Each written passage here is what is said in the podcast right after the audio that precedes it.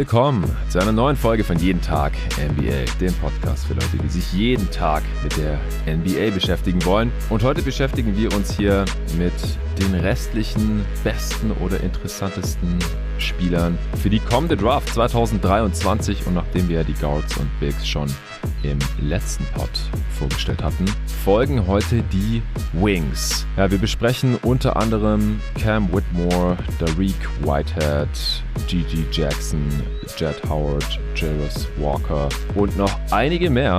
Und dafür habe ich natürlich, wie angekündigt, wieder den Dennis Janssen am Start. Hey Dennis. Hallo Jonathan. Ja, da das heute eine exklusive Folge für die Supporter ist, äh, müssen wir uns nicht länger aufhalten mit allgemeinem zur Class, denn das gab schon in der letzten Folge. Werbung gibt's auch nicht.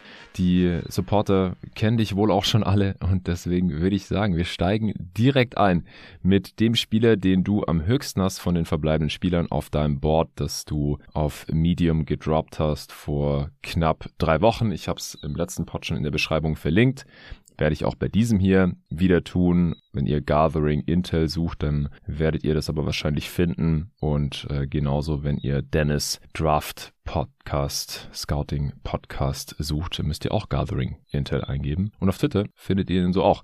Ja, wir kommen zu dem Spieler, den du auf drei hast, auf besagtem Board. Und das ist Cam Whitmore von den Villanova Wildcats. Der ist 6'7 groß, sehr, sehr kräftig, wird mit 232 Pfund gelistet. Das ist so Anthony Edwards Territorium. Whitmore ist noch ein bisschen größer als Ant, ist äh, noch sehr jung, der ist immer noch 18. Der wird im Juli dann erst 19 werden, also ist auch zum Draft-Zeitpunkt dann erst 18 Jahre, 11 Monate alt. Der ist äh, extrem athletisch. Ich habe mir schon ein paar Highlights von ihm reingezogen, denn was du über ihn geschrieben hattest, das äh, hat mich ziemlich heiß gemacht mit Zion-like Körperkraft und Vertikalathletik.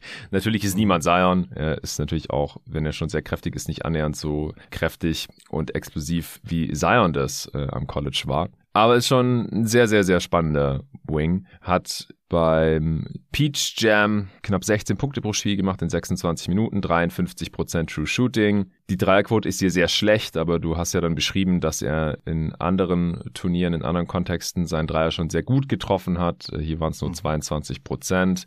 Äh, auch unter 50% Freiwurfquote sieht da erstmal nicht so toll aus, kannst du ja gleich noch was zu sagen. Äh, acht Rebounds ungefähr, zwei Assists, zwei Turnovers, anderthalb Steals und anderthalb Blocks, also auch eine Menge Stocks, die er hier aus seiner Athletik rausholt. Also ich finde Whitmore auch sehr, sehr spannend. Und du so spannend, dass du ihn noch vor die Thompson Twins geschoben hast und direkt hinter Wemby und Scoot. Also bist du ein Fan, ja? Ja, absolut. Ähm, das hat zum einen damit zu tun, dass Whitmore einfach ähm, ja eineinhalb Jahre jünger ist als die beiden, was ein Riesenfaktor ist. Ähm, beide haben ja auch diese, diese Fragezeichen beim Wurf die ich bei Whitmore so in der Form nicht habe. Ich weiß nicht, was da EYBL-mäßig passiert ist, dass die Quote, auch gerade die Freiwurfquote, einfach so beschissen ist. Über das gesamte Sample, was ich habe, trifft er 36 Prozent seiner Dreier und inklusive EYBL-Quote, die halt die Hälfte des Samples ausmacht, immer noch 61 Prozent Freiwürfe. Also ist schon deutlich besser als unter 50 Prozent auf jeden Fall. Ähm, sind auch in Anführungsstrichen nur 21 von 46, aber irgendwie gerade bei den Top Prospects im EYBL-Circuit äh, 2021 2021 also komplett die Quoten versagt. Ich weiß nicht, ob es eben der Fakt war, dass dieses komplette Turnier unter diesen Corona-Umständen zustande gekommen ist. Die Teams spielten vorher auch nie wirklich zusammen, weil davor ja jegliche Events einfach alle abgesagt worden sind. Es war das erste Mal seit, glaube ich, Ewigkeiten vor Zuschauern wieder. Also da gab es ja auch lokal Riesenunterschiede, wie die, wie die Leute wieder spielen konnten. Also da ist einfach mhm. sehr viel Neues in diesem Sample drin, was es nicht unbedingt immer glaubhaft macht, wenn es jetzt äh, großartig zu negativ wird. Ähm, er hatte jetzt eine OP am Daumen der Shootinghand. Ich weiß nicht, ob ihn das letztes Jahr auch schon irgendwie beeinflusst hat. Ich schätze mal nicht, weil ähm, an der Highschool sah das jetzt nicht so aus ja, das ist halt eben so dieses Gesamtpaket. Er ist natürlich auch deutlich leichter als Zion, aber halt auch schon echt eine, eine ziemliche Abrissbirne, muss man sagen. Die, die 232 Pfund sind auch nochmal ein gutes Stück mehr als an der Highschool. Ähm, man hat ihn jetzt noch nicht wieder spielen sehen seitdem, deswegen weiß ich nicht, wie er, wie er gerade aussieht. Äh, er ist ein unfassbar aggressiver Danker, ist aber auch eben sehr funktional. Also das ist nicht nur, nicht nur vertikal, sondern ähm, er kann sich auch so bewegen, kann sich schnell drehen, hat da eigentlich alle Movement Skills, die du, die du so haben willst für einen ähm, wirklich dynamischen Wing. Ähm, so die Idee hinter Whitmore insgesamt ist einfach, dass er ein sehr guter Komplementär-Wing ist mit einer absolut monströsen Athletik, der schon Creation Flashes gezeigt hat, ein sehr kreatives Handling hat, gerade so in äh, Tight Area Bereichen so und ein, mhm. und ein sehr positives Passing Game jetzt schon irgendwie mitbringt ähm, wo denn eben sobald der Wurf sitzt und das alles so ein bisschen, also es gibt viele Wege, wie er eben funktionieren kann. Er bringt eben genug Anzeichen dafür mit, dass er eben diese, diese High-Level-Upside besitzt, eben durch die Athletik und durch ähm, auch die Shot Creation, die er gezeigt hat. Da war, also es beschränkte sich absolut nicht nur auf Catch-and-Shoot-Dreier, da waren auch sehr viele wilde, tiefe, selbst kreierte Dreier irgendwie dabei, ähm, gerade in der Highschool. Es ist schon ein sehr, sehr interessantes Paket insgesamt. Und ähm, ja, so beim Finishing, da mache ich mir so überhaupt gar keine Sorgen, weil der Typ halt, ja, gefühlt irgendwie bei, bei jedem Drive zum Ring schon, schon ziemlich viel A, Separation kreieren kann und B, ähm, eben vertikal so begabt ist. Ähm, hat auch insgesamt einen recht guten Touch, also da mache ich mir, wie gesagt, wenig Sorgen. Defensiv möchte ich das auf jeden Fall am College sehen, weil Spieler mit diesem athletischen Profil, die haben einfach auf dem, auf dem Level so viel Spielraum für Fehler, dass das äh, oftmals eben verschwimmt. Er ist auf jeden Fall so in Transition absoluter Chase-Down-Artist, ähm, hat das äh, gerade bei dem Fieberturnier im Sommer auch wieder gezeigt. Ähm, ist sehr aktiv abseits des Balles, gambelt mir manchmal ein bisschen viel, aber ähm, ja, so die Grundaktivität, die ist auf jeden Fall da. Das ist äh, schön zu sehen. Auch so Dix als Helper aus der, aus der Ecke, so, wenn, wenn da Drives kommen, ähm, eigentlich ganz gut getimed. Auch so im Verteidigen von Entry Passes ganz nette Sachen gezeigt. Also da ist so die, die Baseline ist schon absolut da. Und dann haben wir eben das Altersprofil noch dazu. Also das ist eigentlich schon ein ziemlich gutes Rezept für ein erfolgreiches Draft-Prospect insgesamt. Ja, es ist halt gerade der Archetype, den ich ja auch neulich mit Nico im Pod besprochen habe, so. Weil das halt, wenn es Richtung Superstar geht, Richtung Top-10-Spieler, ja, im Schnitt halt die letzte Dekade immer so der erfolgversprechendste Spieler war. Auf dem allerhöchsten Niveau. Dann will man halt diese Creator Power Wings haben, die eben diese Undeniability mitbringen, Two-Way-Potenzial. Und wir haben ja im Pod, glaube ich, sogar gesagt, ja, wenn dann da irgendwas fehlt, dann ist es beim Wurf wahrscheinlich noch am ehesten zu verkraften, vor allem wenn da halt noch ein bisschen Potenzial vorhanden ist und es jetzt kein absoluter Non-Shooter ist, äh, wo die Wurfmechanik irgendwie total broken ist fürs NBA-Level. Deswegen gefällt mir Cam Whitmore als Prospect auch extrem, extrem gut. Und äh, ich glaube, der wird dann auch, wenn er am College spielt, hat er bisher noch nicht getan, wegen der angesprochenen Daumenverletzung. Und dann aber auch in der NBA halt für einige Highlights sorgen mit, mit der Athletik und halt auch diese Aggressivität in Game, alles immer zu stopfen oder stopfen ja. zu wollen äh, gegen Defender und so das äh, könnte schon ziemlich geil werden. Ja, und deswegen verstehe ich auch total, dass du ihn hier auf drei geschoben hast auf deinem Board. Ja, das ist für viele erstmal wahrscheinlich ein bisschen äh, bold, aber es macht schon Sinn, auch gerade weil der Overtime-Kontext halt auch so ein bisschen, es ist am Ende des Tages größtenteils einfach Highschool-Competition und ähm, ich hätte es auch lieber gesehen, wenn die Thompson Twins, was ja auch durchaus im Rahmen der Möglichkeiten war, eben im letzten Draft-Jahrgang drin gewesen wären. Dann mhm. hätte man dieses komplette Entwicklungsjahr einfach besser nutzen können, aber da kommen wir gleich zu. Kommen wir gleich zu, denn es geht direkt weiter mit dem ersten Thompson Twin. Noch ganz kurz. Cam Whitmore war auf Rang 12 beim RSCI Recruiting Rank dieser Class. Ich kann mal kurz die Wings noch raushauen, die wir heute hier besprechen, wo die hier gerankt sind. Der Reek Whitehead kommen wir auch demnächst zu. Der war auf 1 gerankt, habe ich im letzten Pod schon erwähnt, denn sein Teammate von Duke, Derek Lively, der war direkt hinter ihm auf 2. Dann Nick Smith, den wir im letzten Pod besprochen haben. Und ansonsten Jarvis Walker ist noch einer, der äh, auf dem geteilten achten Platz war, den wir heute hier besprechen werden. Kellel Ware war auf sechs, den haben wir schon besprochen. Keontae George auf sieben, den haben wir auch schon besprochen. Und der eine oder andere Spieler, der hier noch sehr weit oben auf diesem Recruiting-Rank gelandet ist, den werden wir vielleicht zum Ende des Pots noch erwähnen. Und Spieler, die natürlich gar nie am College gelandet sind, da gab es auch keinen Recruiting-Rank, deswegen tauchen natürlich Wemby, Scoot und die Thompson Twins überhaupt nicht auf. Ja, der nächste Spieler wäre jetzt laut deinem Board Amen Thompson. Mhm. Der ist 6'7 groß, spielt für Overtime also in der Overtime Elite für die City Reapers. Äh, 6'9 Wingspan. Bei Cam Whitmore hattest du keine Wingspan gefunden, aber was schätzt du, was die ist, noch kurz zur Vervollständigung? Ich würde schätzen, dass die Richtung 7 Fuß geht. Also die ist definitiv mhm. positiv. Mhm. Ähm, 7 Fuß, 7 Fuß 1 vielleicht oder so. Ja, das ist schon ziemlich heftig auch. Arman Thompson ist nur leicht positiv, die Wingspan 6'9, 200 Pfund, also eher auf der schmaleren Seite, ist schon deutlich älter. Der wird am 30. Januar schon 20, also wird schon 20 Jahre und 4 Monate alt sein, wenn dann die Draft im Juni stattfindet. Seine Overtime Elite Stats der letzten Saison sind 13 Punkte pro Spiel in 27 Minuten, 56% True Shooting, nimmt äh, zwei Dreier und trifft die zu 27% 50% Freiwurfquote, 6 Rebounds, 4 Assists, 3 Turnovers, 2,3 Steals, 1,3 Blocks. Aber das ist, wie du jetzt schon ein paar Mal erwähnt hast, ein ziemlich äh, besonderer Kontext immer noch Overtime. Elite, oder? Kannst du da vielleicht noch kurz ein paar Worte zu sagen, bevor du dann über Amen sprichst? Ja, gerne. Also es ähm, hatten wir letztes Jahr so ein bisschen angerissen mal. Ja. Ich hatte jetzt die Overtime äh, Playoffs so ein bisschen verfolgt, äh, jetzt natürlich auch die Preseason. Ja, es ist hauptsächlich, werden da Spiele bestritten, eben gegen irgendwelche Prep High Schools, ähm, und eben diese internen Matchups, die für mich immer am wertvollsten sind, weil die Teams einfach sehr, sehr gut und, und tief besetzt sind. Da ist die Competition einfach untereinander sehr, sehr hoch. Also die Thompson Twins waren auch letztes Jahr gegeneinander im Finale. Das hat einfach derart viel Bock gemacht. Das kannst du dir nicht vorstellen, weil die beiden sich einfach echt gegenseitig die ganze Zeit verteidigt haben und auch eigentlich in dem ganzen Kontext die einzigen Spieler sind, die sich gegenseitig einschränken können. Deswegen war das ein sehr guter Test so.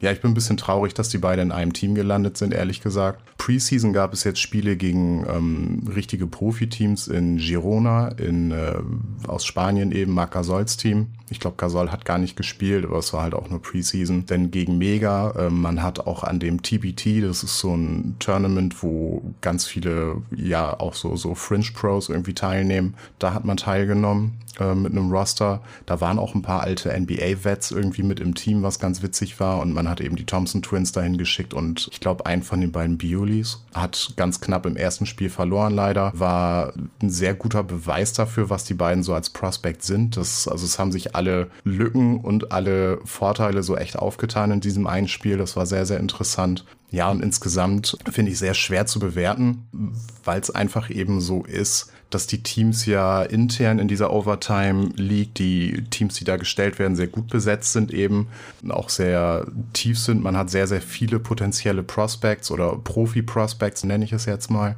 was du auf anderen Highschools eben nicht hast. Und ähm, eigentlich haben wir das ja so bei so zukünftigen Franchise-Playern, dass die in irgendeiner Form einen schwächeren Kontext einfach komplett dominiert haben, in der Regel. Und ja rein von den Boxscore-Zahlen her ist das eben nicht so bei keinem der mhm. beiden. Und ja, defensiv und, und rein athletisch ist das schon wirklich, ja, es gibt da kaum jemanden, der was gegen die beiden machen kann. Aber es ist halt eben ja, ich weiß es nicht. Also so die, diese komplette Undeniability, die fehlt mir da so ein bisschen. Aber es kann halt eben auch der Kontext sein, weil den, den hatten wir so in der Form noch nicht und es ist ganz, ganz, ganz, ganz schwierig halt auch. Die Twins auch insgesamt mit dem, ich nenne es mal, schwächsten Kontext aller Prospects, die da so an der Spitze in Frage kommen. Mhm. Deswegen, ja, in Verbindung mit dem Alter kann ich da schon Zweifel halt verstehen. Ja, ich wollte gerade sagen, also es ist natürlich äh, stärkere Competition als an der durchschnittlichen Highschool, aber halt jetzt äh, nicht annähernd auf G-League-Niveau oder französische Liga gar oder auch College. Und mhm. dann sieht's halt schon ein bisschen komisch aus, wenn jemand, der bald 20 wird, äh, da irgendwie 13 Punkte im Schnitt macht bei einer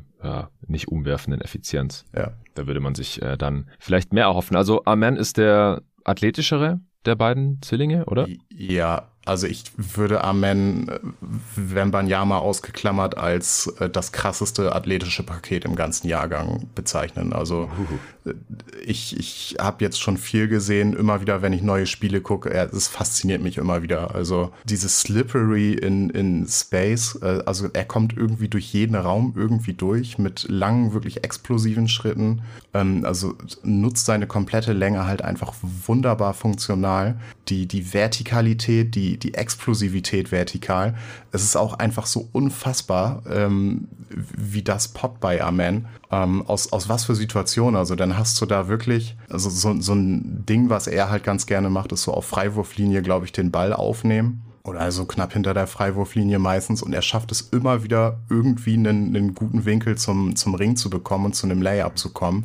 Auch aus teilweise so absurden Situationen dann noch so ein Inside-Hand-Finish irgendwie. Und äh, allgemein, also wenn, wenn der wirklich explosiv so ein Stück außerhalb des Charge-Circles äh, so ein Two-Foot-Plant raushaut aus dem Lauf und dann vertikal hochgeht, dann weißt du, da hat kaum ein Verteidiger, der da ist, irgendwie was zu melden, weil er, weil der Typ halt einfach von oben in den Ring guckt bald. Also es ist wirklich absurd. Ähm, das eben gepaart mit einer Kreativität, die teilweise schon an, an Typen wie Lamello Ball erinnert. Also so dieses, dieses komplett unorthodoxe Problem-Solving als Creator, das ist sehr, sehr interessant in Verbindung mit diesem athletischen Paket, weil selbst wenn er dann in der Zone eben alles komplett zum Kollabieren bringt, was eben die Regel ist und dann teilweise auch richtig so eine Wand vor sich hat, es ist kein Passwinkel sichtbar, dann springt der Typ einfach hoch, macht irgendwie so einen 180-Spin in der Luft und, und spielt einen Kickout in die Ecke, halt komplett präzise und äh, also auch dieses, dieses Chord-Mapping in dem Moment, einfach zu wissen, wo denn jetzt diese Räume offen sind mhm. und, und diese Gedankenschnelle, das ist schon wirklich besonders und äh, das ist das Positive an diesem Kontext. Ähm, er hat natürlich auch genug Möglichkeiten, das zu machen, weil er einfach ja, mit seinem Bruder zusammen eben so mit Abstand der beste Spieler in diesem ganzen Kontext ist und ja, sich das halt auch eben erlauben kann. Mhm. Deswegen wird es echt interessant zu sein, wie sich das dann überträgt letztendlich. Äh, erst teilweise würde ich mir eine etwas bessere Balance wünschen, ein besseres Decision-Making, ob er jetzt einen eigenen Abschluss sucht oder eben Kickouts nutzt. Da waren auch Situationen dabei, wo er eben in diese Wände reingerannt ist, aber das ist halt eben dieses Ausloten der, der eigenen Limits so. Und mhm. ähm, ja, ganz schlecht ist es nicht, aber da würde mich in Zukunft freuen, wenn er da ein bisschen sich da verbessert halt einfach. Das Ballhandling ist jetzt nicht auf dem allerhöchsten Level. Ähm, man hat Stretches, wo er wo er halt einfach wirklich dominant ist und ähm, ihm niemand da wirklich den Ball abnehmen kann. Und dann gibt es so Stretches, wo er einfach komplett ohne Kontakt den Ball verliert ähm, häufig dann auch mit der linken Hand. Also da glaube ich auch wirklich, dass das ähm, einfach ein technischer Aspekt ist und dass das gar nicht so der mentale Part ist, weil wir, wir sehen einfach an beiden Enden des Feldes, dass er sehr schnell diese Situation verarbeiten kann und einfach äh, einen sehr guten Überblick über alles hat. Und ich kann mir nicht vorstellen, dass ihn das tatsächlich dann ähm, beim Ballhand Ballhandling ähm, jetzt großartig juckt. So, ja, das Finishing ist schon, schon sehr besonders, einfach, dass äh, da er in der Luft auch wahnsinnig flexibel ist. Die, die Hangtime, also er, wenn er zusammen mit dem Verteidiger abspringt, es sind wenig Verteidiger, die dann mit ihm zusammen noch so am Peak in der Luft stehen. Und ähm, das, das nutzt er wunderbar. Also sowohl eben diese Explosivität mit beiden Beinen als auch so dieses, dieses Gleiten einfach, das ist schon, schon sehr, sehr besonders. Ähm, den mhm. Wurf hast du angesprochen, der ist noch ein Problem. Ähm, wir haben insgesamt ein Sample von 152 Dreiern. Er hat 47 getroffen, sind immerhin 31 Prozent. Die Three-Point-Attempt-Rate sind leider nur 16 Prozent. Also er nimmt halt einfach auch ungerne Dreier. Das war zum mhm. Ende hin, gerade in den Playoffs, ähm, sah das besser aus. Ich glaube, er hat auch über die Playoffs knapp über 40 Prozent getroffen in kleinem Volumen. Ja, aber auch die Freiwürfe halt bei über 400 Attempts, was ja auch schon reales Volumen ist, muss man sagen, sind, äh, ja. trifft er auch nur mit 62 Prozent. Ähm, Hoffnung macht mir einfach, dass da klare mechanische Probleme vorliegen und dass der Wurf halt nicht komplett sauber aussieht. Also er ist sehr flach. Ähm, Amen hat auch diesen Rundrücken irgendwie beim Werfen. Also so diese komplette, dieses komplette Aufwärtsmomentum, das wird irgendwie an mehreren Stellen gestört. Ähm, der Release Point ist einfach relativ tief. Ähm, der Stance ist sehr weit. Also da gibt es sehr viel Raum für Verbesserung. Ähm, beide haben im Sommer mit Mike Miller gearbeitet. Vielleicht kann das mittelfristig irgendwie ein bisschen was bringen, aber der Wurf ist auf jeden Fall eine Baustelle. Wie man sich denken kann, ist der Typ in Transition halt absolut asozial tatsächlich. Also es ist selbst gegen diese Profiteams. Also da war zum Beispiel der, also die komplette Produktion eben auf demselben Level wie bei Overtime in der eigenen Liga. Also das, das ah, okay. zeigt eigentlich auch schon, ähm, dass er das so, so aufrechterhalten kann. Und da hat es eben auch keine große Rolle gespielt, dass der Wurf nicht da ist, weil wenn er dann am Ball agiert, ähm, ja, oder eben cuttet und ein bisschen Anlauf hat, so. Da sind wenige Defenses, die da irgendwas machen können tatsächlich. Oder in dem Moment auch wollen vielleicht, ich weiß es nicht. Hm. Deswegen so der, der Floor ist dann so ein Connector-Wing wahrscheinlich mit einem, mit einem wackeligen Wurf, der einfach ein sehr hohes Level an, an Driving Game so mitbringt, ein guter Playmaker ist mit, mit sehr, sehr positiver Defense, weil er da halt auch einfach äh, ebenso wie sein Bruder einen extrem guten Motor hat. Ähm, die Weak Side Rim Protection ist absolut asozial, ähm, wie er da teilweise halt auch einfach deutlich größere und schwerere Spieler ähm, regelmäßig abräumt. Also die beiden haben schon richtig Bock, da wirklich Unruhe zu stiften, das merkt man. Und On-Ball halt auch, also es ist kaum abzuschütteln, der Typ irgendwie ist da sehr, sehr agil und beweglich, aber auch kräftig, hat sehr tolle Hände und ähm, selbst wenn er mal aus dem Play ist, durch die Recovery-Tools, die er halt hat, ähm, so die Fähigkeit, schnell auch die, die Hüften so zu flippen, ähm, verfügt auch über einen tollen Second Jump. So. Also das ist schon vom Paket her sehr, sehr geil tatsächlich, wo eben der Wurf als kleine Schwachstelle irgendwo fehlt.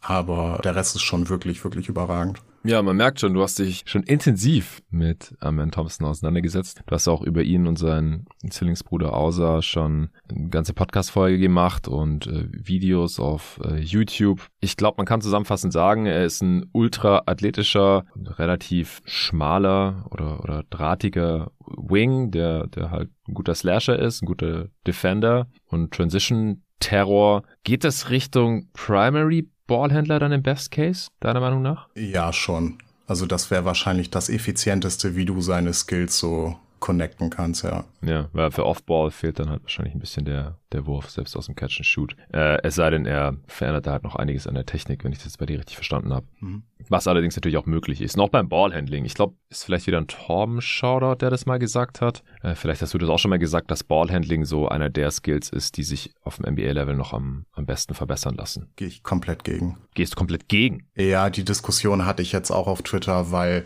das, das was den Spielern in der Regel wirklich ähm, schwerfällt im Ballhandling, ist ja nicht der technische Aspekt, einen Ball zu dribbeln, das ist verbesserbar, absolut. Aber das, was den meisten Spielern wirklich fehlt, ist eben der mentale Aspekt. Währenddessen das komplette Spiel zu überblicken, diese Situationen schnell zu verarbeiten und eben ähm, richtig aufzulösen und so. Und das ist halt richtig tough auf NBA-Niveau. Ja, aber ich glaube, da bist du jetzt schon einen Schritt weiter, was ja dann so das Ballhandling im Sinne von einem primären Ballhändler oder sekundären Ballhändler, was auch immer, ist. Also das Decision-Making dann auch und Division und solche Geschichten, oder? Ja, es gehört dazu. Also ich will niemanden in der NBA am Ball haben, der das nicht kann. Das ist das Ding. Ja, aber ich finde halt, dass bei vielen Spielern, und klar, das verbessert nicht jeder, aber halt wirklich das tatsächliche Dribbling, Ball auf den Boden setzen ähm, und dabei halt nicht den Ball verlieren, verdribbeln, sich auf die eigenen Füße dribbeln oder über die eigenen Füße stolpern, sich strippen lassen, solche Sachen. Äh, das ist ja auch oft schon das Problem, so dass du keinen Closeout attackieren kannst oder einen Ball auf der Freiwurflinie fängst oder aus dem Short Roll und dann einfach nicht richtig dribbeln kannst. Dass das halt so ein bisschen ja, das Problem ist, dass du dadurch nicht zum Ring kommst. Das, das ist durchaus verbesserbar, aber so dieses, okay. ähm, wenn es Richtung Primary gehen soll, also du kannst von wirklich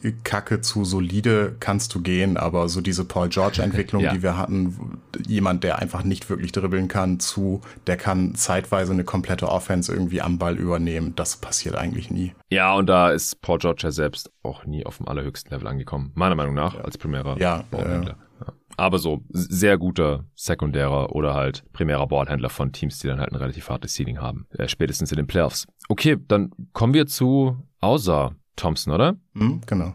Ja, der ist auch 6'7 groß, 6'10 Wingspan, also minimal länger als die seines Zwillingsbruders, auch minimal schwerer, natürlich äh, am selben Tag Geburtstag, wie das halt ist bei Zwillingen. Der hat 15 Punkte pro Spiel gemacht in der letzten Saison für Overtime Elite, also spielt er mit seinem Bruder zusammen, 28 Minuten pro Spiel, 58 Prozent äh, True Shooting, bei ihm fällt der Dreier nicht wirklich besser mit 28 Prozent, Freiwurf zumindest mal nicht katastrophal, geht Richtung solide mit 65 Prozent, knapp 9 Rebounds, 3 Assists bei 3 Turnovers, 1,8 Steals, 2,4 Blocks. Er ist nicht ganz so krass athletisch wie Amen, aber dafür ein bisschen produktiver, zumindest statistisch gesehen. Wie kommt das? Ja, weil Aussah einfach im technischen Bereich in vielen Dingen nochmal deutlich besser ist tatsächlich. Also das, das komplette Shooting, die beiden, muss man sagen, sind sich super ähnlich ähm, in, in fast allen Aspekten. Es sind so Mikroskills, die sich eben unterscheiden. Und äh, Aussar ist eben zu diesem Zeitpunkt der deutlich, deutlich bessere Shooter. Ähm, weil er eben auch wirft. Also die Attempt Rate ist mehr als doppelt so hoch. Wir haben ähm, fast 400 Dreier als Sample wo er 109 mhm. getroffen hat. Das sind ähm, knapp 30 Prozent insgesamt. Ist nicht überragend, aber er nimmt sie, ist da eben schon weiter. Und auch die Freiwürfe liegen insgesamt bei 71 Prozent bei 400 Attempts, also ähnliches Sample Size, aber eben nochmal 10 Prozent besser. Ähm, sieht auch deutlich fluider aus. Man sieht auch eben bei ihm so diese, diese Craft-Geschichten, also im, im Finishing zum Beispiel ein, ein Ding, was Aussar hat, was, wo Amen noch weit von weg ist, sind diese Extension Finishes ähm, à la Franz Wagner, der ja auch so einen so einen Run, Running Hook irgendwie vom äh, mit Lars irgendwie mitbringt so. Ähm, solche Sachen hat außer durchaus eben auf dem Kasten und ist ist da einfach runter, ne? Auch im Ballhandling muss man sagen, irgendwie so ein bisschen also ihm fehlt so dieses, dieser Schritt zur High-End-Upside, weil ihm da athletisch ein bisschen was zu seinem Bruder fehlt und er irgendwie komplett von seinem äh, Mindset her irgendwie mehr Connector ist als Amen. Und Amen ist richtig dieser Down Your Throat. Ähm, ich ich trete hier wahnsinnig in den Arschwing, wenn er, wenn er wirklich will. Und Amen ist so ein bisschen, ähm, ja, fügt sich da so ein bisschen mehr, ist mehr Teil der Offense und ähm, übernimmt da deutlich weniger. Deswegen finde ich es einfach schade, dass die beiden jetzt wieder zusammenspielen, weil ähm, die schon immer zusammengespielt haben und so ihre festen Rollen gefunden haben. Ich hätte es ganz gern gesehen, dass außer auch so ein bisschen mehr eben tragen muss. Er hat ein wahnsinnig hohes Gefühl so offensiv, also macht einfach sehr viele richtige Plays, ähm, ist weniger darauf aus, wirklich die Defense komplett eben zum, zum Zusammenbrechen zu bringen, trifft aber gute Entscheidungen, macht die richtigen Pässe zur richtigen Zeit. Das ist so diese, diese hohle Phrase, aber das, das trifft da echt mhm. tatsächlich mhm. ganz gut zu. Das ist halt so, wo die beiden sich hauptsächlich unterscheiden und das war jetzt halt letztes Jahr in dem jeweiligen Kontext der verschiedenen Teams ähm, halt so der ausschlaggebende Punkt, dass Aussar dann letztendlich ähm, der etwas produktivere war. Ähm, Amen aber irgendwie so Richtung Richtung High-End-Upside halt eben interessanter ist. Und Aussar ist halt defensiv, das äh, geben nicht nur die Zahlen da wieder, die im Boxscore landen, sondern auch das Tape. Ähm, also wo bei Amen eben offensiv die Athletik halt extrem auffällt, ist es bei äh, Aussar defensiv das mhm. ist wahrscheinlich, äh, ist eher so nach äh, Victors Potenzial, was er denn so mitbringt. Das, das beste defensive Prospect, was wir hier haben, ist da unfassbar rund einfach das, das Duell mit Amen war super interessant, ähm, weil man dann wirklich gesehen hat, äh, dass er seinen eigenen Bruder ziemlich an seine Grenzen bringen konnte zeitweise. ja, dass die beiden sich auch ständig versucht haben, gegenseitig irgendwie ins Gesicht zu danken, auch nachdem das Play irgendwie abgepfiffen wurde und so. Ja, dann gab's dann auch mal irgendwie, äh, da hatte Amen äh, zum Ende der, der Spielzeit irgendwie zur Halbzeit, glaube ich, war es, ähm, einen, einen Sidestep-Dreier gegen seinen Bruder getroffen, also so richtig ins Gesicht. Und dann gab's da auch noch so Stare-Downs und so, also super, super unterhaltsam. Geil. Ja, die Aktivität von ihm, die ist, äh, die ist einfach echt äh, extrem auffällig. On-Ball ist ja, glaube ich, auch noch mal eine Spur besser eben als sein Bruder und Off-Ball einfach, ähm, ja, ich weiß nicht, ob es jetzt wirklich das Gewicht ist, ob es die etwas bessere Wingspan ist, aber da ist er oder da bringt er halt seine athletischen Vorzüge noch deutlich mehr zum Vorschein und ist da einfach, hat da das, das Potenzial, einfach ein wahnsinnig krasser defensiver Playmaker zu werden. Ja, das klingt auch extrem spannend. Du hast ihn auf 6 gerankt, also 5 war ja Nick Smith und Amen, wie gesagt, auf 4. Liegt das dann in allererster Linie einfach an der High-End-Athletik von Amen gegenüber Außer. Ja, die High-End-Upside. Also ich sehe in Außer Stand jetzt einfach nicht die Möglichkeit, dass er mal wirklich der beste Spieler deines Teams sein kann. Ähm, ausschließen will ich das nicht, aber da ist Amen einfach nochmal ähm, deutlich weiter, auch vom, äh, vom Kopf her irgendwo so. Also da unterscheiden die beiden sich schon, schon sehr. Okay. Außer übernimmt sehr, sehr gerne defensiv. Amen macht das offensiv, ist defensiv auch wirklich, wirklich gut, muss ich sagen. Aber da hat man so ein bisschen das Spiegelbild irgendwo. Hm. Also auch so ein bisschen eine Mentalitätssache, meinst du? Ja, also so wie ich das einschätzen kann aus der Ferne, ja. Ja, zumindest halt bisher. Sie spielen halt auch zusammen, äh, was ja. nicht ideal ist, wie du vorhin schon gesagt hast, ist halt alles ein bisschen schwer zu bewerten. Und du hast sie ja sehr nah beieinander, also auf vier und sechs. Genau. Ja, ähm, hast du noch was zu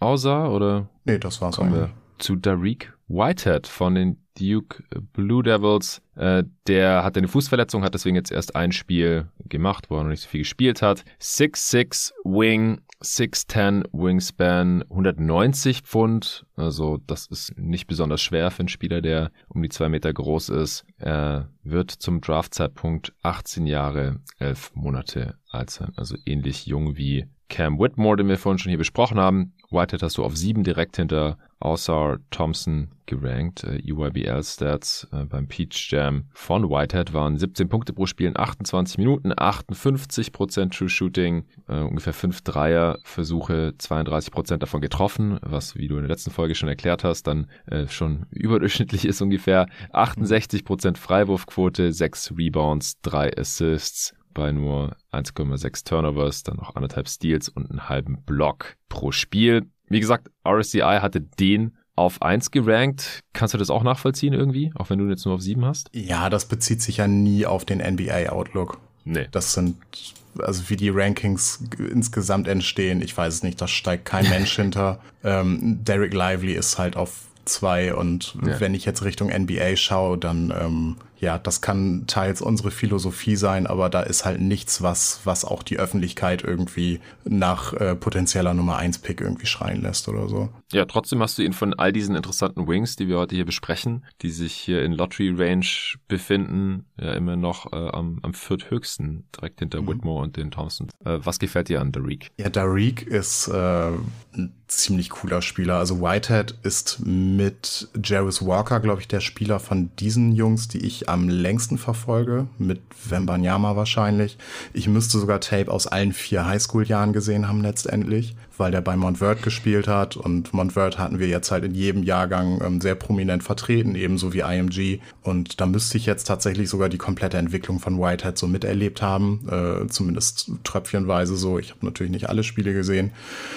Ähm, ja, ist ein ähm, so ein 2000er-Style Swingman mit einem modernen Touch irgendwie. Also es ist sehr erfrischend zu sehen oder war zu Highschool-Zeiten zumindest, dass es halt wieder so ein, so ein Flügelspieler ist, der auch im Post so ein bisschen agiert. Mhm. Der einfach ein wahnsinnig krasser Midrange-Creator ist mit, mit sehr viel technischen Sachen da, der da, der da sehr sauber arbeitet. Er hat diesen klassischen Two-Motion-Shot mit hohem Release, der in Midrange natürlich ja über die gesamten 2000er irgendwie bei verschiedenen Spielern ähm, für Angst gesorgt hat. So ähm, sieht aber zeitweise auch sehr übertragbar eben auf bis auf hinter die Dreierlinie aus. Da hatte er ein paar absolut heiße Games, wo, wo die, die, die Highs auch so extrem krass aussahen tatsächlich. Also so sein Shotmaking-Potenzial ist schon, schon extrem hoch. Genau, das, das Ballhandling, da sind wir bei einem Bereich, wo er, wo er ein bisschen Probleme hat, einfach weil er sehr stiff ist irgendwie. Ihm fehlt es da halt komplett an Flexibilität. Ich denke, dass NBA-Teams da ganz gut dran arbeiten können. Ähm, das hat auch so neben der ähm, Zonenverteidigung und, und dem miesen Spacing von Montverde irgendwie dazu geführt, dass er nicht so oft zum Ring gekommen ist, wie ich das gerne gesehen hätte. Ja, er ist da nicht, nicht Jabari Smith stiff, ähm, dass er sich irgendwie belegt wie, äh, bewegt wie so ein Lego-Männchen, aber es ist schon, es ist schon irgendwie nicht, nicht ideal auf jeden Fall. Aber mhm. da weiß man dann zumindest, woran es liegen kann. Also ich mag diese, diese, diese, diese Fixes, die man halt sehen kann, ganz gerne. Also wenn sich jemand fluid fluide bewegt, aber ich mir nicht erklären kann, warum er da nicht besser ist in diesen Bereichen, dann macht mir das mehr Sorgen tatsächlich. Mhm. Ja, und das ist so sein, sein Main Cell. Also das Passing ist jetzt weder positiv noch negativ aufgefallen. Er hat einfach alle Reads gemacht, die ich erwarten würde. Da war jetzt nichts ähm, super krasses dabei. Ähm, körperlich traue ich ihm durchaus zu, ein sehr guter Verteidiger zu sein. Er ist da super effizient, hat wenig so wasted Movement, nenne ich es, ähm, und, und spielt aber auch leider relativ safe, äh, roamed wenig. Ähm, aber wenn er dann tatsächlich sich mal irgendwie von seinem Gegenspieler löst, dann in Situationen, wo, wo wirklich eine hohe Aussicht ähm, besteht, da an den Ball zu kommen, ähm, und, und möglichst wenig Rotation so aufzureißen oder potenzielle Rotation zu erzeugen. Ähm, das ist natürlich immer Geschmackssache. Ich mag das ganz gerne, wenn, wenn Spieler sehr, sehr aktiv sind, weil es leichter ist, die Leute einzubremsen, als jemanden aktiver zu bekommen, der so ein bisschen ähm, eher auf der sicheren Seite spielt. Ähm, das ist da so mein Ansatz. Ähm, ist defensiv am einflussreichsten eben am Boden ähm, durch, durch seine kräftige Base. Ähm, hatte da auch viele Momente, also es gab sehr, sehr viele Matchups gegen IMG, wo er dann auch nach einem Switch mal gegen, gegen Jarvis Walker zum Beispiel spielen musste, der ein gutes Stück größer und kräftiger ist als er, aber hat es halt auch hinbekommen, den ähm, zu Stonewallen und so den die Driving Lanes abzuschneiden und all sowas. Also da macht er einfach sehr saubere Arbeit und ähm, verhält sich da gut. Ja, die Vertikalität ist so durch die Länge eigentlich ziemlich nützlich. Er hat ja eine sehr, sehr solide Wingspan und, und kann das da ausnutzen. Er ist jetzt nicht mega äh, explosiv vertikal, aber explosiv genug, um da zumindest einen ganz guten Einfluss zu haben. Und äh, ja, One-on-One-Defense, da ist er, wie gesagt, äh, teilweise nicht so ganz flexibel genug. Das, das zeigt sich auch in der Screen-Navigation, dass er da ein bisschen Probleme hat, ähm, sich eben dünn zu machen und so um den, um den Screen um zuzuschlängeln und wird insgesamt One-on-One -on -one, ähm, für meinen Geschmack auch noch zu oft geschlagen, einfach auf dem Niveau, wo ich ihn gesehen habe. Und ähm, ja, Offball sieht man natürlich auch bei Spielern, die noch so jung sind. Häufiger, dass sie so ein bisschen pennen, habe ich auch beobachtet. Muss jetzt nichts Konstantes sein. Ähm, das kann am College auch wieder ganz anders aussehen, aber das ist so ein Ding, was ich mir noch angucken möchte auf jeden Fall. Ja, klingt nach einem soliden Wing Prospect. Ich habe jetzt gerade mal noch geschaut bei Basketball Reference oder Sports Reference ist es ja bei den College-Spielern dann. Da wird er mit 220 Pfund gelistet, also Irgendwann musste er noch 30 Pfund draufgepackt haben. Die 190 haben mich ehrlich gesagt auch ein bisschen überrascht, weil er nicht wie 190 Pfund aussieht, was halt, wie gesagt, für einen äh, kräftigen Wing eigentlich ähm, viel zu wenig ist. Also irgendwann mal musste er da noch 30 Pfund draufgepackt haben. Ich weiß nicht, wo deine Angabe jetzt her ist oder wie alt die ist. Ja, er hatte jetzt die Fußverletzung und ich glaube, die Measurements sind tatsächlich noch von Montverde irgendwie vor dem mhm. letzten Highschool-Jahr oder so. Mhm. Vielleicht auch noch davor, das weiß ich ehrlich gesagt gar nicht genau. Ich glaube nämlich, dass er bei Duke bei dem, bei dem Tag, wo sie die Me Measurements gemacht haben und so auch wegen der Verletzung einfach gar nicht da war. So kann ich mir das erklären. Mhm. Ja. Weil, weil die da auch so Basic-Athletik-Tests und sowas machen und das kannst du mit der ja. Fußverletzung halt schlecht. Ja, ja, klar. Aber für mich sehen die 220 Pfund deutlich realistischer aus, also so 100 Kilo ja, ungefähr. sehr wahrscheinlich, ja. Okay, wenn du nichts mehr hast zu Whitehead, dann äh, würde ich sagen, kommen wir zum nächsten Wing Prospect. Mhm. Den hast du auch direkt hinter ihm gerankt auf deinem Board. Das ist äh, Gigi Jackson von den South Carolina Gamecocks. Der ist äh, 6'9, also nochmal drei Inches größer als zum Beispiel Whitehead. Wingspan leicht positiv 6'10, 215 Pfund. Der wird erst 18,5 Jahre alt sein zum Draftzeitpunkt. Das liegt daran, dass er reclassified hat. Das kannst du ja gleich nochmal kurz erklären. Mhm. Der äh, hat 20 Spiele UYBL 17 Under gespielt, hat da 13 Punkte pro Spiel gemacht, 54% True Shooting, zwei Dreier im Schnitt ungefähr genommen, davon 35% getroffen, auch nur 57% Freiwurfquote 7 Rebounds, 2 Assists bei knapp 2 Turnovers, ähm, 0,7 Steals, 1,6 Blocks. Ja, eigentlich heißt er Gregory, aber ich denke auch in der NBA wird sich dann Gigi Jackson wahrscheinlich durchsetzen. Wir haben wieder sehr mhm. viele coole Namen hier in dieser Class, ist mir aufgefallen. Ja. Also auch weiter hinten dann noch auch Spiele, die wir heute nicht besprechen können. Zum Beispiel, naja, Grady Dick werden wir nachher noch erwähnen. äh, dann Baba Miller zum Beispiel. Also Baba als Vorname ist auch schon sehr, sehr geil. Jalen Hood, Schifino, Sky Clark und Sky mit zwei Y geschrieben. Also äh, ist teilweise wild, aber wie so oft werden wir uns sehr schnell an diese Namen gewöhnen. Und so auch natürlich von äh, GG Jackson. Ja, was, was hat's mit dieser Reclassification auf sich? Ja, das, ähm, wie das akademisch abläuft, weiß ich gar nicht, aber das hat er jetzt in Angriff genommen, einfach weil er eben frühzeitig in die NBA möchte, das ähm, Age Requirement ja erfüllt. Ähm, also er wird im Draft ja gerade so noch ähm, 19.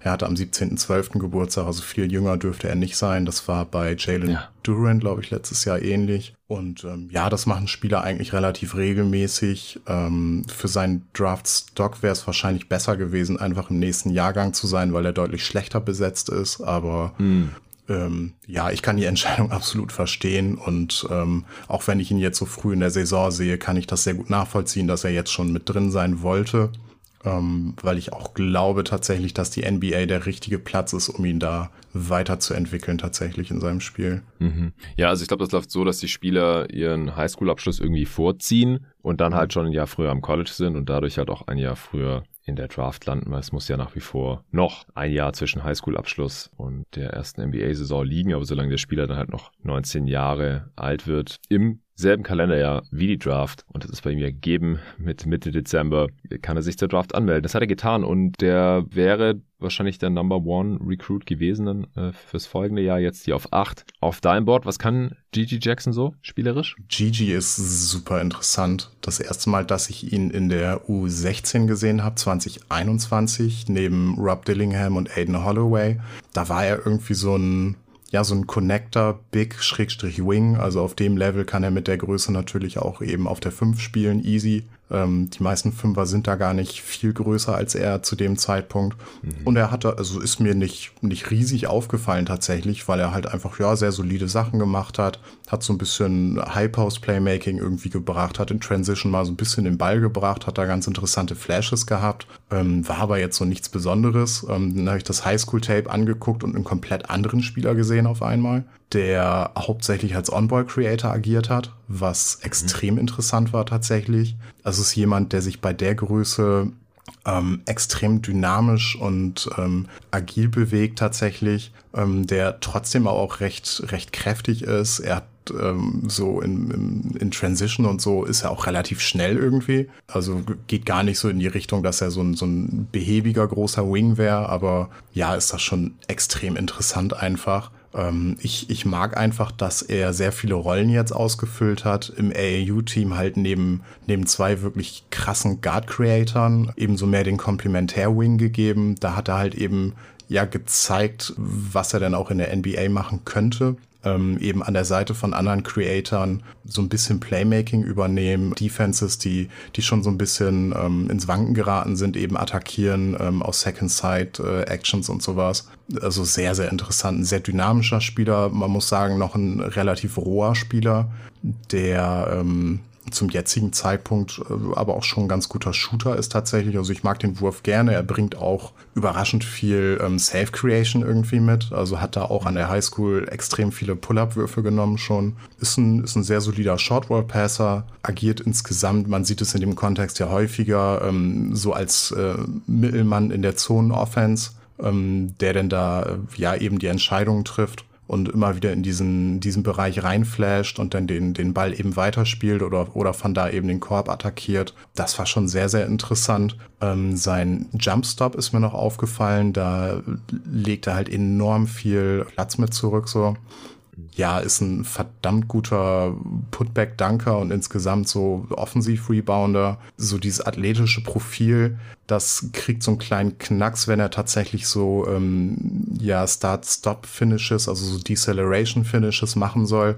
Da hat er irgendwie nicht genügend Lift bei Layups, also dann, dann geht's halt auch so um Self-Created äh, Rim-Attempts und, und Drives und sowas. Ähm, da hat er nicht mehr so viel Lift und ist dann deutlich mehr darauf angewiesen, wirklich, ja, kontrolliert abzuschließen und so. Das sind halt so, so Sachen, die, wo er halt eben noch so ein bisschen reinwachsen muss als Spieler. Aber dass er jetzt alleine schon ähm, in dem Alter, zarten Alter von immer noch 17 Jahren am College jetzt so gut spielt, führt sein Team im Scoring an und ich glaube auch so in den meisten relevanten Boxscore-Kategorien irgendwie, also ist da hochproduktiv, äh, ist natürlich noch eine Spur ineffizient, was, ähm, was irgendwo klar ist, weil das ein Spieler ist, der einfach äh, ja potenziell eine extrem spannende Upside irgendwo mitbringt vom Gesamtprofil her ähm, der da jetzt noch ein bisschen roh ist. Aber mir gefällt auf jeden Fall, dass das Shooting bisher recht übertragbar ist. Er trifft jetzt 37 Prozent seiner Dreier ähm, bislang. Da waren auch äh, nicht nur gute Würfe dabei, muss man sagen. Hm. Ja, auch defensiv ist das ganze Profil einfach sehr, sehr interessant, weil er defensiv flexibel in mehreren Schemen agieren kann, äh, eben auf dem Flügel verteidigen kann, kann aber auch mal größere Spieler übernehmen, so in, in so einer defensiven Possession. Die Hüftmobilität, die hat mir in Space gefallen, dass er dann halt eben, ähm, wenn er so in so einem leichten Drop-Coverage ist zum Beispiel, sich schnell drehen kann, einen Schritt machen kann und einfach vertikal äh, zum Contest hochgehen kann. Das ist halt so ein ganz, ganz wichtiger Skill äh, für seine spätere Rolle auf jeden Fall. Und ähm, ja, wie er jetzt tatsächlich auch gegen kleinere Spieler äh, aussieht, ich glaube, dafür ist ein bisschen früh. Wir hatten da jetzt auch äh, von South Carolina noch nicht die geilste Competition tatsächlich. Aber das äh, gilt es jetzt auch zu beobachten. Ist auf jeden Fall eher so ein Upside-Play, was, was sehr interessant ist, wo ein bisschen Arbeit reingesteckt werden muss. Aber ähm, ja, ich finde ihn wahnsinnig spannend. Ja, klingt auf jeden Fall mega spannend. Äh, mir ist gerade ins Auge gesprungen, wo die College Stats erwähnt hast, dass er bisher nur zwei Assists in den fünf Spielen hat bei 15 Turnovers. Also da äh, scheint sich das Playmaking noch nicht so zu übertragen. Aber ja, ist noch sehr früh in der Saison und natürlich äh, super small sample size. Ja, also ein spannender Wing hier nach dem nächsten. Äh, wir kommen vom potenziellen Top Recruit 2000 23, der jetzt dann schon in der Draft 2023 ist, äh, zu Jet Howard. Den hast du an neun direkt hinter Gigi Jackson gerankt. Ja, der Name der ist nicht zufällig dem von Juwan Howard sehr ähnlich. Es ist der Sohn vom äh, ehemaligen Fab Five Member äh, der Michigan Wolverines, für die Judd Howard jetzt auch aufläuft und die Juwan Howard coacht. Also da gibt es sehr, sehr viele Parallelen äh, zum Ex-NBA-Spieler Juwan. Jet ist ein 6'7 Wing, also ein bisschen kleiner als sein Dad. 6'9 Wingspan, 220 Pfund, wird zum Zeitpunkt der Draft 19 Jahre und 9 Monate alt sein. Also der ist jetzt im September bereits 19 geworden, hat äh, beim Peach Jam gezockt und da 12 Punkte im Schnitt aufgelegt in 25 Minuten, 53% äh, True Shooting, 4 Dreier pro Spiel genommen, davon 27% getroffen. Äh, es zieht sich wirklich durch, was du vorhin gesagt hast, die Dreierquoten, das sind alle ja. nicht geil. 77% äh, Freiwurfquote, aber immerhin die beste bisher heute von allen besprochenen Spielern, also Touch scheint da zu sein. Fünf Rebounds, drei Assists, ein Turnover im Schnitt und dazu noch ein bisschen weniger als ein Steal und Block pro Spiel. Du hast neulich schon einen kompletten Artikel über Jet Howard geschrieben, also wen das interessiert, der kann den komplett durchlesen. Aber du fasst jetzt hier natürlich auch zusammen, was Jet Howard so für ein Spieler ist. Ja, also er checkt ähm, viele Boxen, die auch unser guter Freund Dr. Berger sehr interessant findet. Er ist eben der jüngste Spross in einer Basketballfamilie, ist Multisportathlet, hat sehr lange Football gespielt, hat aber auch Fußball gespielt, hat Baseball gespielt und hat sich dann, glaube ich, mit 14 wirklich komplett auf Basketball konzentriert und spricht auch darüber, dass, dass die Einfluss, also ich habe ein Interview von ihm ähm, vorliegen gehabt, das war sehr interessant tatsächlich, äh, spricht auch darüber, wie, wie ihm das geholfen hat, einfach verschiedene Sachen äh, mit in den Basketball mit rüberzunehmen. Ähm, er war jetzt Vier-Sterne-Rekrut, war nur Nummer 44 in der ESPN äh, 100. Ja, und 34 beim RSCI. Ja, ist im Hinblick so auf die NBA einfach ein wahnsinnig spannender Typ. Also ich habe selten Spieler gesehen in der Größe, die so kreative und gute Ballhändler sind, gerade in, ähm, in diesen Tight Areas. Also das, das ist schon, schon wirklich herausragend. Für IMG poppte das so zwischendurch mal auf. Da haben wir aber auch ein Team, was halt extrem vollgepackt mit Prospects ist. EYBL war wieder eine ganz andere Geschichte. Da hat er fast als Primary agiert ähm, oftmals, musste sehr, sehr viele Würfe für sich selber kreieren und äh, hat da einfach ziemlich krasse Sachen gezeigt, ähm, ist, da, ist da sehr kontrolliert im Ballhandling, hat viele Dribble-Kombos, nutzt verschiedene Geschwindigkeiten, ähm, ist da auch mit der, mit der Höhe je nach Situation ähm, ja, variiert er da halt. Ähm, so dieser, dieser Gather aus dem Dribbling in den Pass, der ist derart smooth. Also, das ist für einen 6-7-Spieler schon sehr herausragend. Mhm. Ja, ist auch da im, im Passing, in seinen ähm, Deliveries sehr, sehr, sehr kreativ und ähm, ja, die totalen Assist-Zahlen von, von knapp drei, die spiegeln das nicht im Ansatz wieder, was er, was er in dem Bereich wirklich machen kann letztendlich. Okay. Ähm, die Ergebnisse waren da auch teilweise eben noch mixed, weil ähm, ja, er hat eben bei der IMG Academy jetzt auch nicht so die, die ganz lange Leine gehabt, dass er da machen konnte, was er möchte. Und ähm, ja, solche Sachen rappst du halt im jungen Alter aus. Aber ich, ich liebe die Ansätze, die da sind. Ähm, es ist wahnsinnig interessant. Der komplette Touch von ihm, der ist auf einem ganz, ganz absurden Level. Und ich glaube, dass er wirklich ein absolut herausragender Shooter werden kann. Und äh, vielleicht ist er jetzt auch so meine Caleb Houston Redemption Story vom letzten Jahr. ähm, da will ich jetzt natürlich nicht drauf wetten, aber bisher sieht das ganz gut aus. Er trifft jetzt 41 Prozent seiner Dreier, nimmt fast sieben Dreier pro Spiel äh, für Michigan. Ähm, ja, agiert da sehr, sehr flexibel. Ähm, ja, hat letzte Saison bei IMG schon in einem kleinen Sample von 29 Dreiern immerhin 48 Prozent getroffen, auch knapp 80 Prozent seiner Freiwürfe. Also da sind sehr, sehr viele positive Indikatoren. Er ist technisch gesehen, ähm, finde ich ihn einfach, einfach brillant teilweise. Das ist, äh, wenn er so um Screens kommt und ähm, so diese Setups, bevor er so in Catch-and-Shoot-Würfe geht und so, das ist einfach technisch so dermaßen sauber. Also da ist ganz, ganz wenig, was irgendwie an, an verschwendeten Bewegungen da ist. Ähm, ist schon, schon ziemlich geil. Also man merkt diesen Hintergrund äh, als, als Sohn eines Coaches und äh, als jemand, der auch über seine komplette ähm, Jugendkarriere sicherlich auch im privaten Bereich so das ein oder andere Matchup gegen High-Level-Competition irgendwie hatte.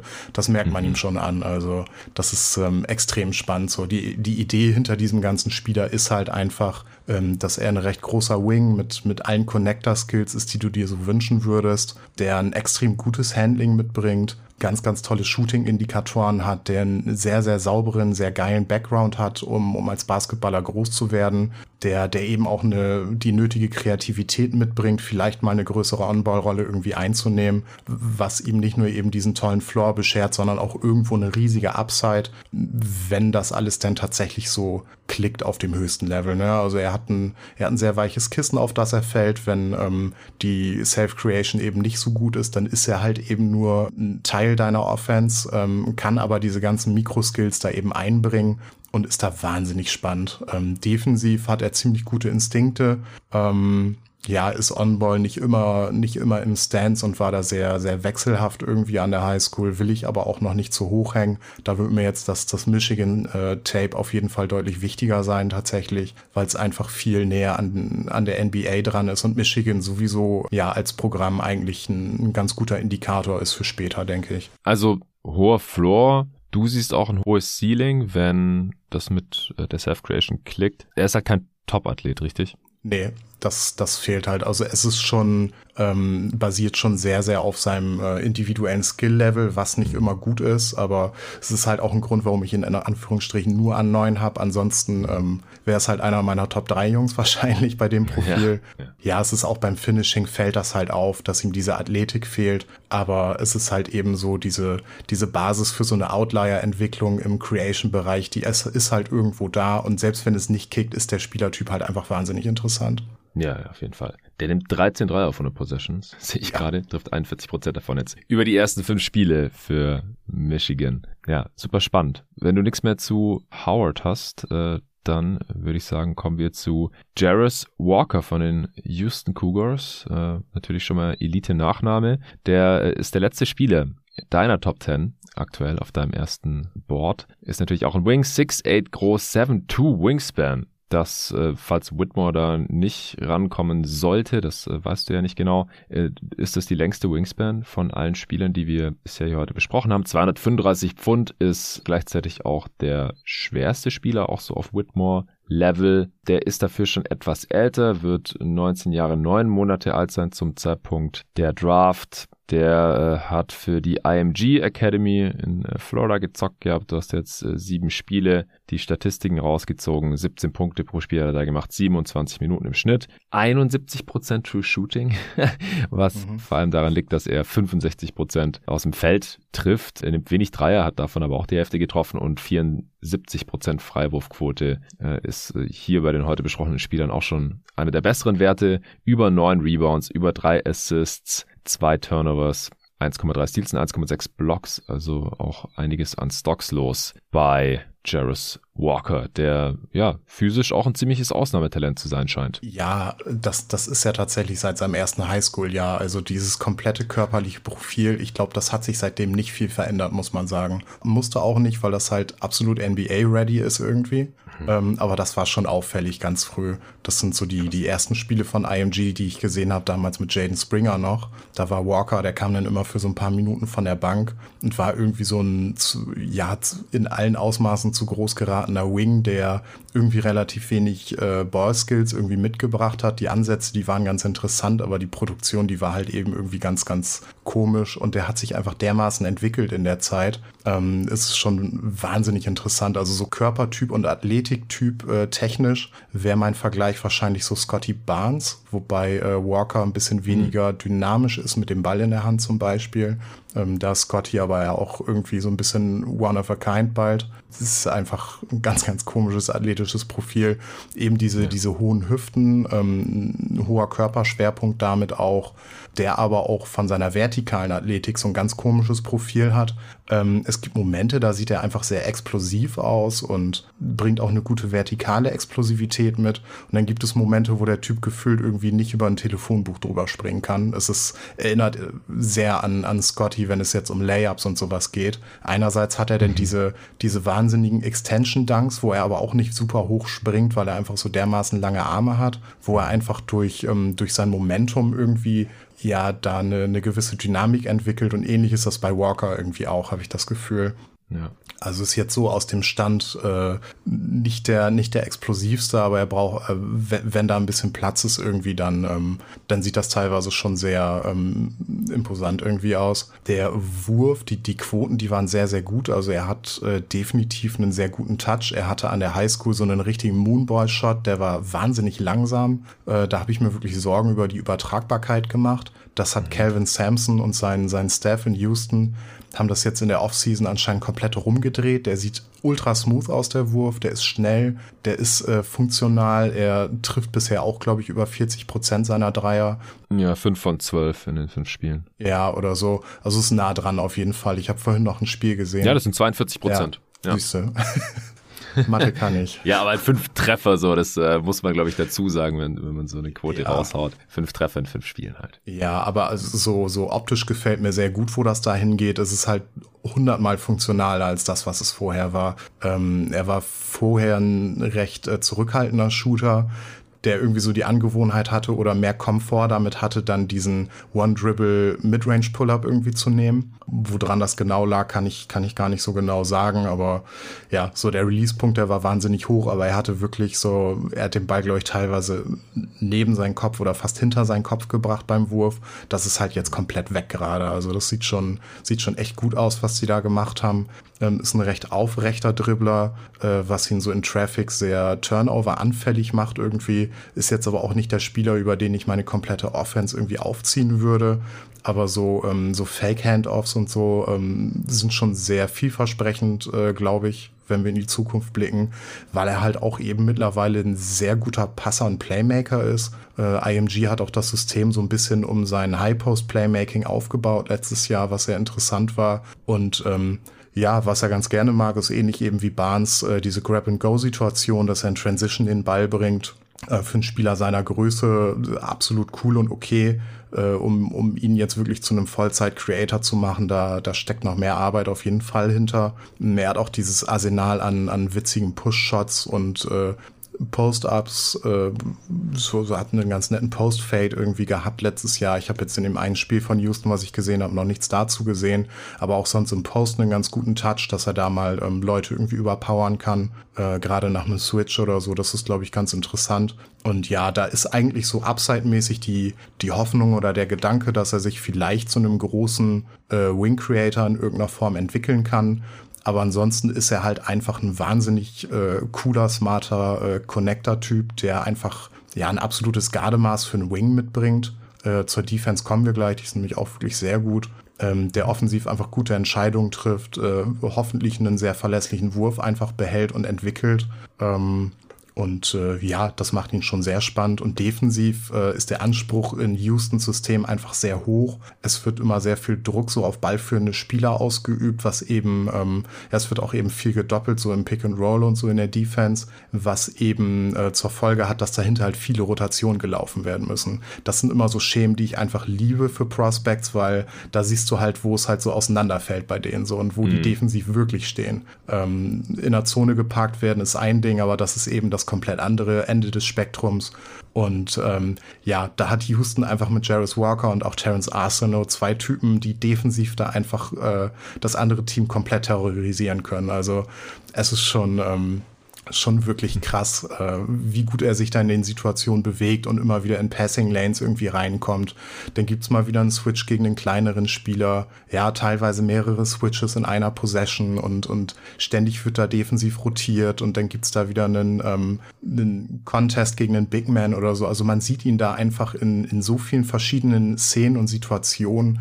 Ähm, da werden wir de gerade defensiv ganz, ganz, ganz genau wissen zum Draft-Zeitpunkt, äh, was das für ein Typ ist. Bisher sieht das alles sehr, sehr vielversprechend aus und er hat da einen, einen sehr guten Einfluss. Ähm, er hat aufgrund seiner hohen, seines hohen Körperschwerpunkts halt eben Probleme mit so schnellen Richtungswechseln und so.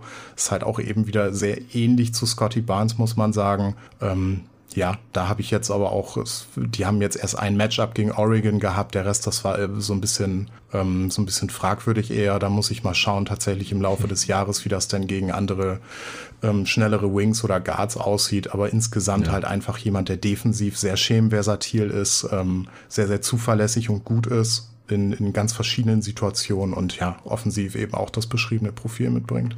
Ja, das reicht auch schon zu Walker. Wir haben jetzt noch so eine Viertelstunde und du hast noch einige Namen, die du raushauen wolltest. Wir machen direkt weiter mit dem gerade erwähnten Terence Arsenal, würde ich sagen. Mhm. Der zockt mit Walker zusammen bei den Houston Cougars. Ist 6'7 groß, 6'10 Wingspan, äh, eher schmal, 190 Pfund und äh, hier bei Arsenal glaube ich es auch.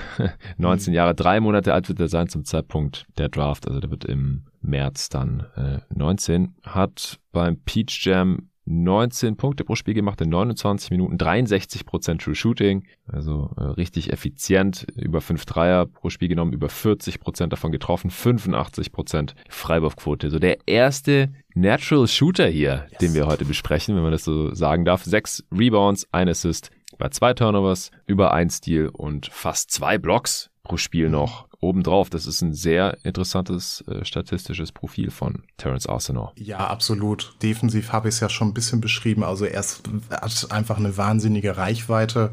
Ähm, das, das Spiel gegen Oregon jetzt auch, das war einfach absurd. Ähm, also das ist richtig so ein, so ein Ballmagnet. Also irgendwie steht der immer richtig und äh, muss teilweise nur so einen halben Schritt irgendwo in so eine Passing Lane machen, hat einfach auch schön lange Arme und alles und äh, kommt da immer wieder dazwischen. Das ist in diesem Houston-System ist er halt auch einfach so wunderbar aufgehoben. Also, also wer auch immer Arsenal und, und Jarvis Walker da beraten hat, in dieses Team zu gehen, dem, ja, dem würde ich gerne mal die Hand schütteln. Das ist ein traumhafter Fit. Also wirklich geil. Ja, wir haben bei ihm eben auch so Flashes an, an äh, vertikaler ähm, Explosivität am Ring.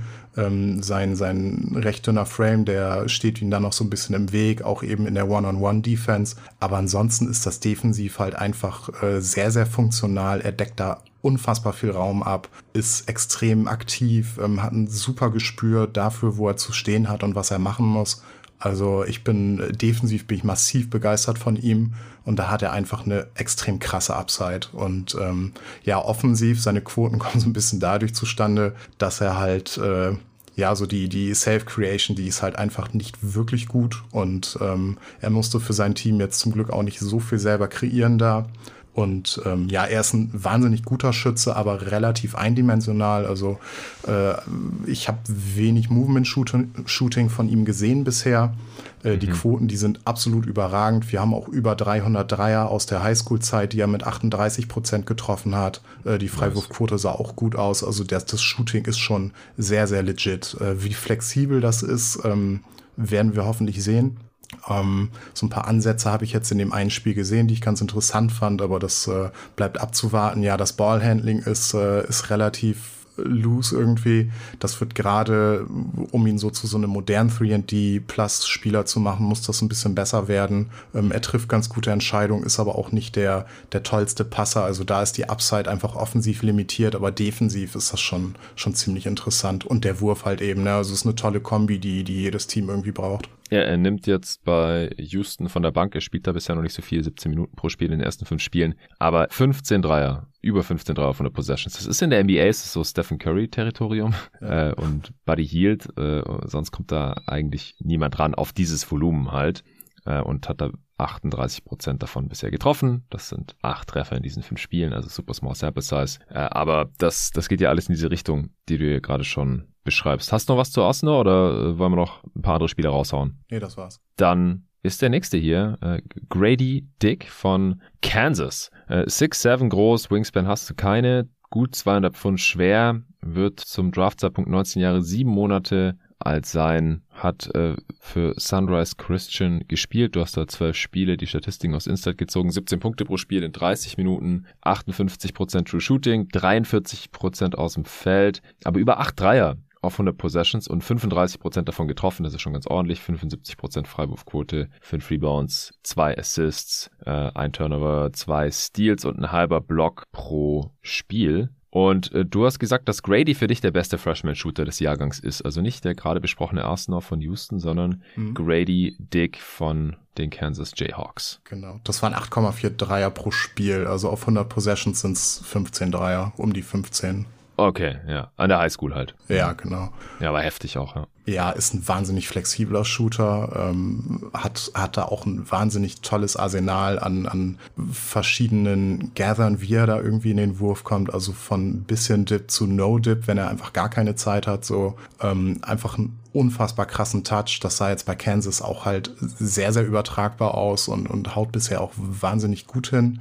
Äh, hat ein recht solides Ballhandling, ähm, eigentlich fast gar keine Advantage Creation, weil es da athletisch einfach fehlt. Ähm, man unterschätzt ihn als Athlet, aber muss man sagen, er ist ein äh, ich, ich glaube, so einer der witzigsten Putback-Dunker, die ich bisher erlebt habe. Einfach dadurch, dass er so sneaky ein extrem gutes Gefühl dafür hat, ähm, wo der Ball dann halt landet. Er ist ein extrem guter Cutter und äh, sieht da eben die Lücken ziemlich gut und, und kann da immer wieder von der Weak Side reinfliegen für Putback-Dunks. Ähm, Kansas hat auch ein, zwei Sets installiert, wo er so als Backdoor-Cutter und äh, zu einem zu einem Lob-Dunk irgendwie da agiert.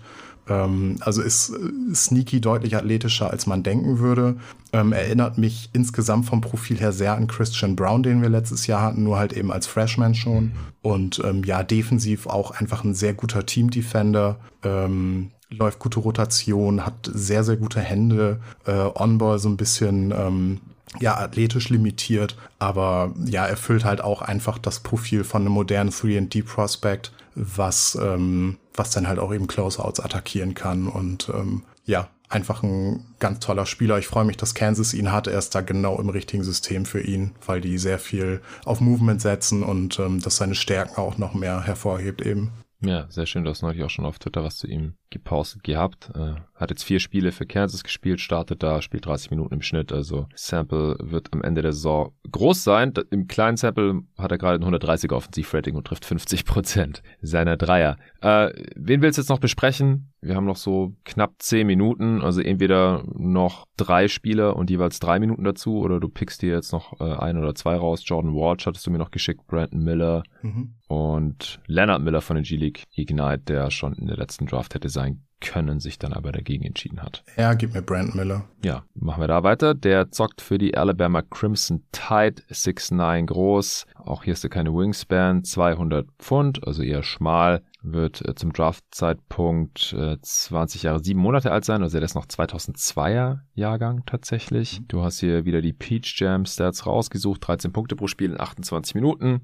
47% True Shooting, das ist nicht so berühmt. Nimmt auch wenig Dreier unter zwei pro Spiel dort, 28%. 76% Freiwurfquote, 9 Rebounds, 2 Assists, 2,5 Turnovers. 1,7 Steals, 1,9 Blocks. Also da ist auch defensives Playmaking vorhanden bei Brandon Miller, wieso hast du dich jetzt hier für ihn entschieden als letzten? Ja, weil er jetzt gerade ein sehr aktuelles Thema ist auf Twitter. Viele sehen mhm. ihn mittlerweile als ähm, Anwärter, als Top 5 Prospect, was ich halt einfach uh. null, null sehen kann. Ich mag Brandon Miller, ich mochte Brandon Miller vor der Saison auch deutlich, deutlich lieber als ganz, ganz viele Kollegen, die ähnliche Sachen machen wie ich. Ähm, aber das, das ist einfach übertrieben. So Alabama ist dafür bekannt, einfach ein System zu sein, wo so dynamische große Wings halt auch, äh, die, die so ein bisschen Ballhandling mitbringen können und halt scoren können, einfach extrem gute Zahlen auflegen. Und das täuscht jetzt gerade so ein bisschen darüber hinweg, dass Brandon Miller halt ganz reale Limitationen hat, die auch jetzt gerade schon gegen halt äh, relativ schlechte Competition halt einfach sehr auffällt. So. Also Miller ist ähm, 6'9 groß, ist aber sehr dynamisch, ähm, ist eben ein ganz, ganz toller Connector-Wing, der eben Shooting mitbringt tatsächlich. Also ich glaube, dem Wurf deutlich mehr als diese knapp 28 Prozent, ähm, die er da äh, an der Seite von äh, Nick Smith aufgelegt hat ähm, beim Peach Jam. Hast du seine Quote am College gesehen jetzt? Nee, habe ich nicht. 15 von 29. Also der trifft gerade über 50 Prozent seiner Dreier in diesen vier Spielen und nimmt ja auch viele. Also wenn er schon 29 ja. Dreier in vier Spielen genommen hat, der lässt die Dinger fliegen. 13 auf 100 Possessions. Ja, der hat, also ich kann es mir so erklären, Miller ist halt ein, ähm, hat sehr viel aus der Midrange gearbeitet. Nate Oates ist halt so ein echt sehr, also nimmt sehr analytisch orientierte Abschlüsse. Und ich glaube, er wird ihm gesagt haben, du, du kannst so viele Dreier ballern, wie du willst, aber lass diese, diese Midrange-Sachen so ein bisschen sein. ich weiß es nicht. Kann ich mir jedenfalls so erklären. Ähm, dass das große Problem ist bei ihm halt einfach, dass er zum Verrecken nicht zum Ring kommt. Also die, die Gesamtfreiwurfversuche, die habe ich jetzt gar nicht im, im Kopf, aber das, das war halt nicht viel. Und das tankt halt auch das äh, True Shooting so enorm, weil er halt einfach keine Ringabschlüsse nimmt. Er kommt einfach nicht zum Ring. Er hatte jetzt in diesen vier Spielen gegen alles, es war alles Competition aus, äh, außerhalb der Top 100 äh, auf Bad Torweg und er hat jetzt elf Attempts am Ring gehabt. Mit Transition inbegriffen. Uff. Ist da wow. vier von elf. Also unter drei pro Spiel. Ja, ja das, ist äh, das ist für jemanden, der so viel scored und, und so dynamisch ist bei der Größe, ist das halt einfach nicht viel so. Und er hat auch im, im Peach Jam und so auch öfter mal eben Closeouts attackiert und so. Das, was er halt macht, ist halt eben dieser, äh, dieses Villanova Post-Up. Ne? Er, er traut sich nicht so richtig in den Kontakt äh, am Ring mhm. zu gehen ja, nimmt dann seinen Verteidiger auf dem Rücken und postet auf, ne? Und äh, das tankt halt enorm die Quoten in diesem Bereich. Ja, er forciert halt keine Layups, das ist alles sehr safe. Ähm, dadurch hat er da in, in diesen Bereichen auch weniger Turnover als andere Spieler, aber er, er zieht halt zum Verrecken keine Freiwürfe. Er ist, ein, er ist ein wirklich guter Passer, er ist ein sehr guter Schütze, das, das sieht man jetzt gerade auch. Er ist ein sehr interessantes Connector-Wing-Prospect, aber zum einen das Alter und ähm, so, um, um zukünftiger Top-5-Pick zu sein, sein, gerade in dieser Klasse, ja, musst du schon irgendwie was an realer Creation Upside mitbringen. Und wenn das komplett darauf fußt, dass du in der Midrange und von der Dreierlinie kreieren kannst und nur so deinen Druck erzeugen kannst und, und defensiv äh, sehr gut bist, dann ist das irgendwie zu wenig so. Und vor allem ist die Upside da einfach aktuell nicht da, weil äh, das, das, das zieht sich so bisher durch, durch alles, was ich an Tape gesehen habe, dass er da halt einfach sehr, sehr zurückhaltend ist und da fehlt ihm einfach die Aggressivität, da fehlt ihm das, äh, das Ballhandling letztendlich. Er, gut, man muss jetzt auch von einem 6-9-Typen nicht erwarten, dass er da super viel äh, Separation im Drive irgendwie kreiert, aber wenn ich ihn in der Klasse ähm, als Top 5 Prospect sehen will und der Case, der kommt jetzt halt auch schon von größeren Outlets und so, dann ähm, muss das schon ein bisschen mehr sein. So, es war von vornherein klar, dass er bei Alabama Stats en masse auflegen wird, wenn Nate Oates ihn lässt. Und mhm. ähm, dass er da auch defensiv gut aussehen wird, weil er hat, er hat ein tolles Profil ähm, mit, mit seiner Länge, mit, mit seiner Dynamik und Beweglichkeit und so. Aber ähm, ja, das, was er jetzt zeigt, war in Anführungsstrichen so ein bisschen absehbar. Ähm, in, in allen Belangen, in den Stärken und Schwächen und äh, dieses Rim-Finishing, das wird halt aktuell massiv kaschiert dadurch, dass er halt irgendwie jeden Wurf von außerhalb trifft. Ja, genau. Also Freiwürfe hat er jetzt auch schon 20 gezogen in diesen vier Spielen, fünf pro Spiel. Wäre dann halt interessant zu sehen, wie die zustande gekommen sind. Also von der reinen Freiwurfrate sieht es gerade okay aus, aber ich glaube da natürlich deiner äh, Scouting-Analyse, dass er nicht besonders viel zum Ring kommt und normalerweise nicht so viele Freiwürfe zieht. Und es ist halt super small sample size gerade, indem er ein 147 Offensivrating auflegt. Jeez. Okay, dann würde ich sagen, sind wir jetzt auch durch. Äh, ich kann noch kurz die Namen raushauen, die wir eventuell noch besprochen hätten, beziehungsweise die jetzt als nächstes hier auf dein Board kämen, das jetzt aber auch schon drei Wochen alt ist, also hier noch gar nichts von der jetzt laufenden College-Saison natürlich berücksichtigt hat. Da war Brandon Miller noch auf 16.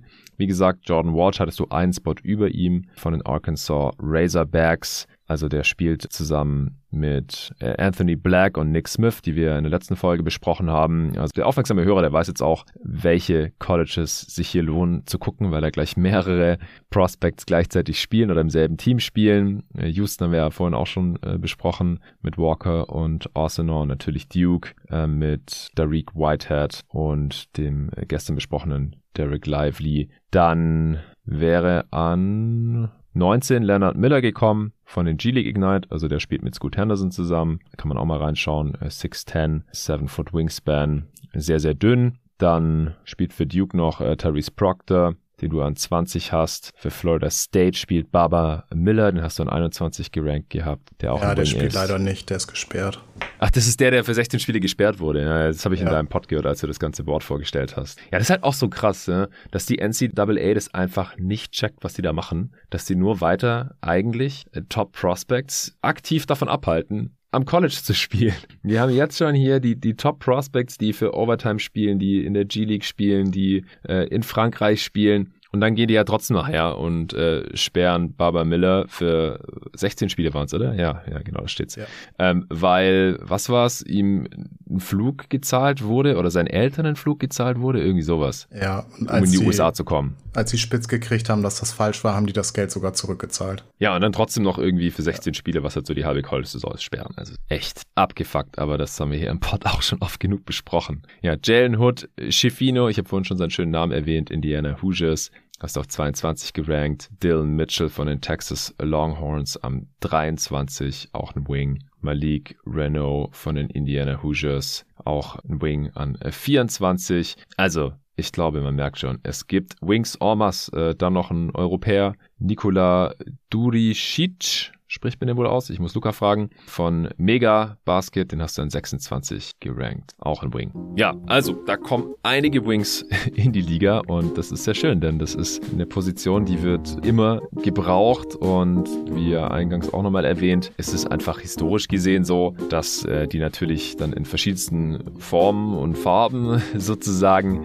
dann zwar dominieren, aber eben letztendlich halt äh, oft die entscheidenden Spieler waren, wenn es ums allerhöchste NBA Basketball-Level ging, dann äh, Finals, Championship, Finals MVP. Solche Geschichten haben wir durchaus auch ein paar Kandidaten, die da hinkommen könnten, auch wenn keiner jetzt die Top 2 geknackt hat in deinem viel zu frühen Board, die gehört weiterhin Victor Wembanyama und Scoot Henderson, aber dann an drei ging es ja direkt weiter mit äh, Cam Whitmore und dahinter dann die Thompson Twins, Whitehead, Jackson und so weiter und so fort. Ja, hast du noch irgendwas zu sagen? Nee, das war's.